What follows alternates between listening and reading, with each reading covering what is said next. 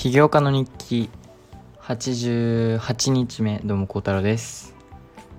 えー、っと今日は昨日買ったね会計のえー、っとなんか520問セットねアカウンティングの問題集みたいな本をとことんよりやりました。はい。でめちゃめちゃ楽しかったですやってて。やっぱりこういう関係僕好きだということが改めて分かりましたね。で金融も、まあ、こういう知識を応用したりまあもちろんね全く別のいろいろ数学とかもありますしそれもやらなきゃいけないんですけど本当に会計は基礎中の基礎なのでね。他の起業家とかスタートアップとか企業とか話す時もアカウンティングを理解してないと、まあ、会話できない部分ももちろん出てくると思うのでこれはね明日もとことんやりたいと思います。はい。でえー、っと今日はあと何？あそう。でアカウンティングの、まあ、知識をねなんとなく学んで少しねちょっとだけ自分でね応用して何かに使えないかと思ってあのだ自分が投資する設定を思い描いてあのまあ要するにそのえー、っとあれなんて言うんだっけ？あえー、っとえー、っとえっとえっとえっとステートメント日本語。え、っとそう。え合ってるかな？あのそう。まあ何に要するに投資する時もこういう会計の知識を使ってあのバランスシートだったり cash flow statement だったり income statement 日本語で言い方ちょっとまだ曖昧で損益計算書かな？とかあると思うんですけどえー、っとそう。それをまあ見てもちろん全部分析する必要はないしウォーレン・バフェットさんもねないとは言ってるんですけどもちろんえっと他の企業と比較する時にこの会計の知識を使って比較とかできるようになってくるわけですよ。で、まあ、今日習った部分だけでちょっとやってみようと思って。今日は普通に損益損益計算書だけを使ったんですけど言い方合ってんのかな？ PL statement。そう。 Profit loss。多分合ってるね。うん。でそう今日はバランスシートとか cash flow statement とか見てないんですけどとりあえず、えー、 income statement のえー、っとあじゃあ何のそう何の企業を比べようかなと思った時に最初はねあの LVMH とディオールとみたいなラグジュアリーブランド系を比べようと思ったんですけど LVMH の株価を調べてたらいろいろ出てきたんですよ。LVMH もあれば LVMHY もあれば LVMHF もあればとかね。でちょっとそれはちょっといろいろめんどくさそうなのであの別のやつにしようっていうことで日本でね僕株式の本を買ったことがあってえー、っと連続増配高配当金米国株。について取り上げている本があったんですけど、まあ、その著者の投資の仕方が、まあ、要するにあの米国の日本のね株はその人はあんまり見てなくてなぜかというとその日本まあその人はその配当金メインでね投資をしててだからデイトレードみたいに短期でね、えー、買った時と売った時の差額で儲けるようなやり方ではなくまあ長期的に保有しつつ配当金でリターンを得るっていう投資の仕方をしている人なんですけどその人が言うにはその連続でね日本はこれ前も多分一回話したと思うんですけど日本は日本の企業はうまくいってないと配当金をね少なくしたりするんですよ。とかもなしにしたりとか。なんですけど海外はどっちかというと逆で配当金の量を増やしたりとかすることによってまあそのまだえっとオーナーさんとかねユーザーあユーザーっていうかお客さんとかにえっとまあなんか申し訳ない気持ちも多分こも込めて増配するわけですよ。で海外にはその連続連続して何年何十年も増配してる会社がね何個もあるんですけど日本だと確か20年増配し続けてる会社が1個しかないんですよ。なのでえっとその人の本のことを思い出してね。じゃあその今えー、連続して増配してる高配当金を得られるね株なんだろうっていうふうに調べた時に出てきた4つが P&G と AWR と 3M と EMR これ全部あのなんていうの？ティッカーティッカーだっけ？ティックティック株。ティッカーですよね。あれ？あれなんて言うんだっけ？えー、っと株。ティッカーじゃないの？あうんティッカーで合ってますね。そうそうそう。例えばコーラが KO とかね。Google は GO GOGL かな。まあとかあるんですけど今読み上げたのは全部ティッカーなんですけどあのー、基本的に全部本当に大手企業であの S&P500 にそのアメリカのトップ500の企業にトップ500の企業のま指標を表しているインデックスファンドに入ってるような企業たちなんですよね。でその中でも特に配当金が高いやつを4つ見つけてきてそれのえー、っと損益計算書を Yahoo ファイナンスで見ましたと。でまあ過去のデータをもちろん見るんですけど2019年までしか載ってなかったんですよ。まあ、もっと調べればあると思うんですけど基本的に僕が見たのは、えー、19、20、21、22年のデータを見て、えー、っとちょっと分析できないかと思思いました。もっとね昔のデータとか見ればあのできることはなんかもっと分析することはねあるんですよ。だけどえー、とりあえずこの直近の4年を見て分析してみましたそれでうんと何をしたかっていうとまあその収益利益のあのうんとグロースレートっていうのかな、まあ、そのどんぐらい成長してるかっていうのをまず見たと。これは結構簡単に計算できるね。あのそれを見たりあとはグロースプロフィットマージンって言って、まあ、その収益と、まあ、そのプロダクトを作るために必要なお金を引いたのが、まあ、グロースプロフィット。日本語でちょっと分かんないんですけどあこれがあれか。あの利益かな？利益。多分そう。そうそうそう。これが利益でえー、っとじゃあネットプロフィットってなんだろう？まあわかんないですけどそうグロフィグロースプロフィットっていうのがあってそのグロースプロフィットマージンっていうのもあるんですね。これは、えー、株式投資する人はね結構いろんな人が見てる。ウォーレン・バフェットさんもよく見てるえー、っとポイントなんですけど、まあ、要するにグロースプロフィットを全体の収益で割ってえー、っと、まあ、要するにその得た利益のその、まあ、全体の収益の、えーと、何パーセントがコストにいって何パーセントが自分にも残ってるのかっていうのを示してくれるあれで。でそれ結構見てたら面白かったですね。他のこの4つの企業と比べてみた時に例えば P&G は47%とかなのに比べて AWR は7475とか。みたいね。でこれまあそれ数字だけで見るのもありなんですけど例えばじゃあそれなんで AWR はこのグロースプロフィットマージンがこんなに高いのか。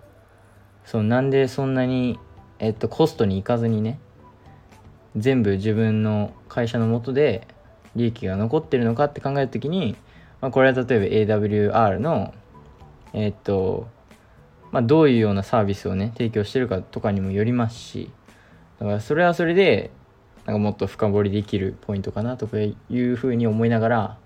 見てましたね。であと最後にそのネットプロフィットマージンっていうのもあってネットプロフィットはグロスプロフィットとは違ってそのコストを本当に全部引いた後。これは金利も税金も全部引いた後かな。でそのマージンを調べるわけですよ。でえー、っとネットプロフィットマージンネットプロフィットマージンはあそうそうそう。どんだけその最終的に残ったネットプロフィットのまあ要するに何パーセントが自分に残るのかっていうのが分かる。えー、あれですね。で合ってるよね。そうまあその利益のあそうそう。利益の全あ利益じゃない。全体の収益の何パーセントが最終利益として残るか。ネットプロフィットマージンか。でこれも4つの企業ね分析して。えー、っとまあ基本的に何パーセントそう確かネットプロフィットマージン5%とかが低くて10%平均20が高いみたいな。でこれも企業あの P&G 高かったり M 3M 低かったりとかもあったんですけどで結果あで最後にその配当金ね。まあ要するに何パーセン何パーセントのリターンをがその今のところ得れてるのかみたいな例えばえっとその1株買ったらえっとえっ、と例えばまあ基本的に4回なんですよ。その配当金もらえるの。まあ、違うとこもあるんですけど。で、まあ、そのパーセンテージを見れば、まあ、1年でリターンがどんぐらいなのかっていうのも分かってみたいなね。それで例えば 3M は5.9%に対して AWR は1.78とかね。そういうのも多分僕が読んだ本の著者はここを結構大事にしてて。で 3M もねその人の本に書いてありましたね。その1個の連続増配高配当金米国株としてね載ってました。っていうのは覚えてます。はい。って感じでまあ結果ねじゃあ僕が投資できるってなったらどこに投資するのかって言われたらうん正直なところこの4つには投資あんまりしたくないです。じゃあなんでこの4つ分析したのかって言われるとよくわかんないんですけどまあこれは練習としてやっただけで。なんですけどそう僕今日投資自分投資するってなったらどうしようかなとかも考えてたんですけどで投資にもねいろんなスタイルがあってそのバリュー投資だったりグロス投資もありますしでグロス投資はもちろんやりたいんですよ。その要するにえっと何何十倍何百倍にもなるようなね本当に無名なとこを見つけて成長するだろうってとこにかけてみるっていうのもやりたいんですけどまあそれをねサブとしてメインはうーんまあ多分インデックスにするんですよね。なんかの。やっぱりそれが妥当じゃないかと。でインデックスにしつつ理想では今日の理想ではあのまあアプリでね収益出始めていい感じになってきたらその毎月の積み立て額をどんどん上げてってっていうね。やり方はとってもシンプルで本当に投資なんかあのまあインデックスは基本的にねリスクが低い。まあそのインデックスにもよりますけど例えば S&P500 っていうね一番有名なインデックスで言うとまあ基本的にリスクは低いかなっていうふうに思っててまあけど S&P500 の中にも例えば iShares の S&P500 ヴァンガードの S&P500 もありあればいろいろあるんですよ。それによって例えば投資を運用してくれる側のねえー、っと、まあ、どんぐらい取ってくるか。あのその運用金として。っていうのも変わりますしだからそこはいろいろ調べてやんないといけないんですけどまあそうだね。他にもあるんですよ。ラッセル2000とか。あとダウジョーンズ工業平均。うんなんか今言い間違えた気がする。合ってるかな。そのダウジョーンズもね結構有名なやつですね。あとナスダックとか。もあって。うーんどうなんでしょうね。そのインデックスにいやーどうだろう。そのもうすぐリセッション？リセッション日本語。リセッションって言うよね。そう不景気にねなるって言われてるのでまあでこれで株価がね落ちたら本当にちょうどいいスタート時だと思ってて自分の中では。あのー、マジでチャンスだと思うんですけどだからそれまでにね何を投資しようかとかも決めたいんですけどそう。であの僕が買った本にも書いてあったように最初からねその分散投資意識し続けあのしすぎちゃうとそれはどうしてもなんかどれもにお金が入ってなさすぎて結局なんかなんか資産が大きくなるのがめちゃめちゃ時間かかると。なのでまあ最初はインデックス1個ぐらい選んでそこに集中的に投資しつつ実際利益が出始めてアプリとかで、まあ、バイトもそうですけどバイトでね得たお金もねあの結構投資に回していきたいんですけどあのだからそこら辺はそうだね。まあ S&P500 が妥当だと思うんですけどうーんって感じなんですよね。ナスダックも興味ありますし。けどそうナスダックにも値段とかも変わりますしね。えっと1株いくらみたいな。だから、まあ、そこもいろいろ考えながら選ぶしかないです。けどそうとりあえずグロース投資はサブとしてあの僕この連続増配のやり方？でもいいとは思うんですけどいいと思うんですけどねなんかねなんかちょっとピンときてないというかはい。なんかちょっとね来てないんですよ。なら僕はどっちかというといろんなインデックスに投資してとかいろんなミューチュアルファンドとかあのコモディティとかねその石油とか金とか銀とかそういう系にも投資したいですしあのリートとかねリートっていうのかな？言い方合ってるのか？レイト？レイト？リートか。リートかな？っていうのも不動産のインデックスもあれば。なんかそどっちかというとそっち系に興味あって。まあそれが究極の分散投資なんですけど。あのそっちにフォーカスしたいかなっていうふうに思いますね。で一個いいとこ見つけたら、まあ、それを持つあのそこの株を買うっていうのもありだと思ってて、まあ、例えばコーラ大好きなんでねコカ・コーラカンパニーの株を買ってみる。でそれをどんどんねもっともっと増やしていくっていうのもありだしありですしコカ・コーラもちなみに超連続増配高配当金米国株の中の一つですね。コカ・コーラもすごいですからみたいな感じでやっていきたいと思ってます。不動産の投資もねやりたいんですけどそう。でえー、っと結局ねさっきねいろいろまとめててあのなんだろう今やりたいことが結構出てきた中でまあでも前も言ったようにねやっぱりフォーカスしていかないと進まないのでえっとまあけど言うてねやりたいこと多そうに聞こえるかもしれないですけど意外とシンプルというかねまずまとめると会計と金融は僕この練習問題集にちょっと恋をしてしまったぐらいめっちゃいいんですよ。じゃあ本当にこの練習問題解くっていうのがまあえーと、いわゆるアクティブラーニングって言われててね。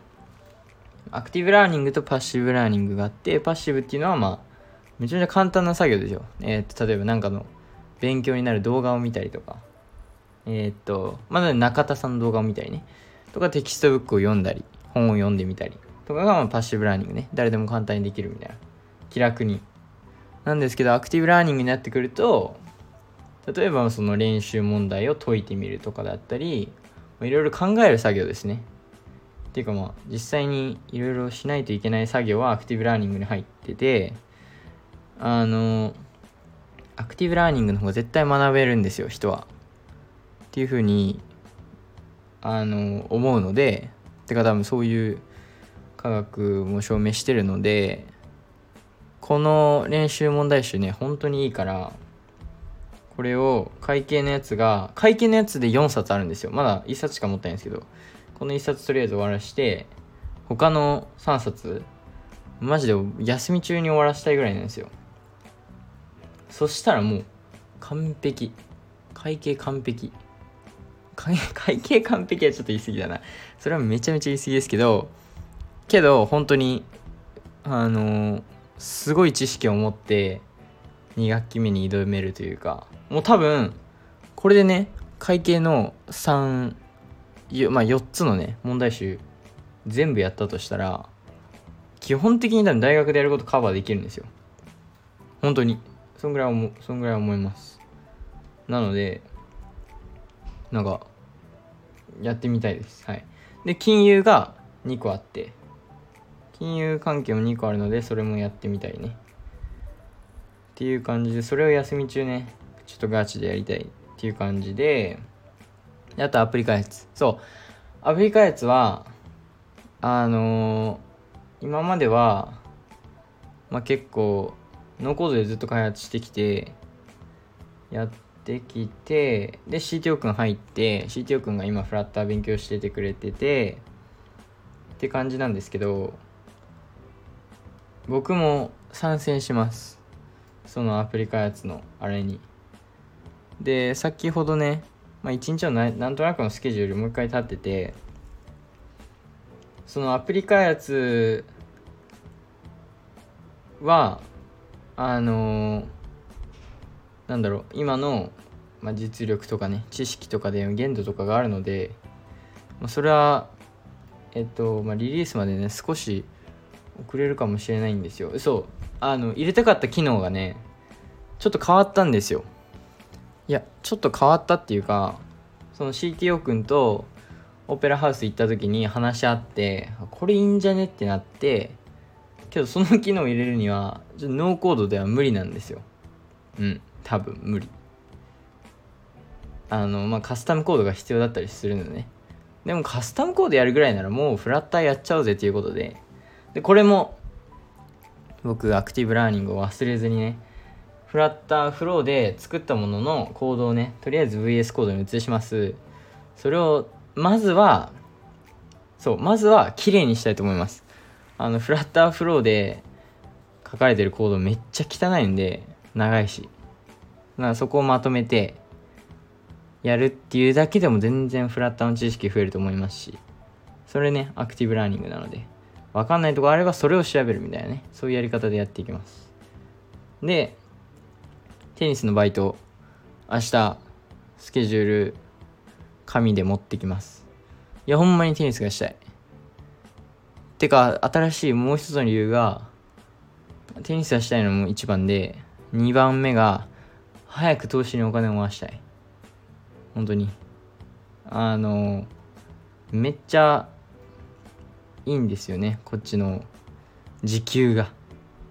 なので日本でバイトしてるより多く回せると思うのでそれはぜひしたいですね。であと他の自己投資だったり例えばさっき言ってた問題集買おうかにね当てたりもしたいですし。ただまあ一番投資に回したいかなというふうに思ってます。さっきも言ったようにインデックスファンドね1個決めてでまあ僕がね一番嫌いなパートといえばその投資のプラットフォーム使いこなすの嫌いなんですよ。で今イートロっていうねやつを使ってる使ってるんですけどまあそれでもいいかなとか思いつつステイクっていうアプリもちょっと気になってたりするんですよねこれは。まあまあそういうのいろいろあってねそれもいろいろしたいのでとにかくテニスバイトね取りに行きます。はい。っていう感じでえー、っとなんかそういろいろやりたいようで意外とシンプルなんですよ。会計と金融ね。もうマスターしてでその知識を使って、まあ、それを事業自分のアプリにね使えるのか投資に使うのかとかそういうのいろいろあると思うんですけどそれでアプリ開発をちゃんとねちょっとずつやってきやってってジムも行ってテニスもバイトしてという感じでねやっていきます。はい。いい感じですね。でアプリ本当にいい感じなんですよ。あの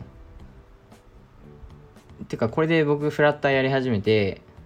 ま、2人でやるっていうだけでまあ効率が2倍になるんですけどあのよりねいろいろカスタマイズできると思いますし UI も変えたりもっとシンプルでもっとよくできたりすると思いますし今でもだいぶ良くなってると思うんですけどね。でこの新しい入れようって言ってた機能これは入れたい。本当に入れたい。あの本当に入れたいというか、まあ、入れてリリースする予定なんですけど本当にあのまだ存在しないような機能で話し合ってたんですけどとてもねなんか面白い世界を作れそうなので頑張ります。はい。っていう感じでです。なので今日は今日はえー、っと連続増配高配当金米国株はえー、はあ違う。連続増配高配当金米国株の分析をしてみたが自分にはいまいちだったの回でした。はい。ちょっといまいちでしたね。いまいちでしたっていうかまあちょっと自分の投資スタイルとはちょっと違うかなとか思いつつあと知らない企業にね一個絞って投資するのもちょっとあんま好きじゃないんですよ、まあ、あの本にも書いてあったようにあの本っていうのはこの前ね英語で買ったんですよ。Get Started Investing っていう。でその本読んだ時にやっぱり企業投資する企業はね自分が好きな分野だったり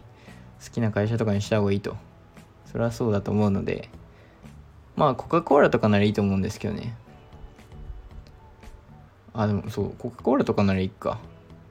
まあけどメインはインデックスでしょ。インデックスとミューチャルファンドとかね。いろいろあるんですよミューチャルファンドも。本当に。いろんなテクノロジー系だけとか。サステナビリティ系とか。本当にいろいろあって。それを選ぶのも楽しそうですね。はい。なので明日も一日頑張ります。それではまた明日。バイバイ。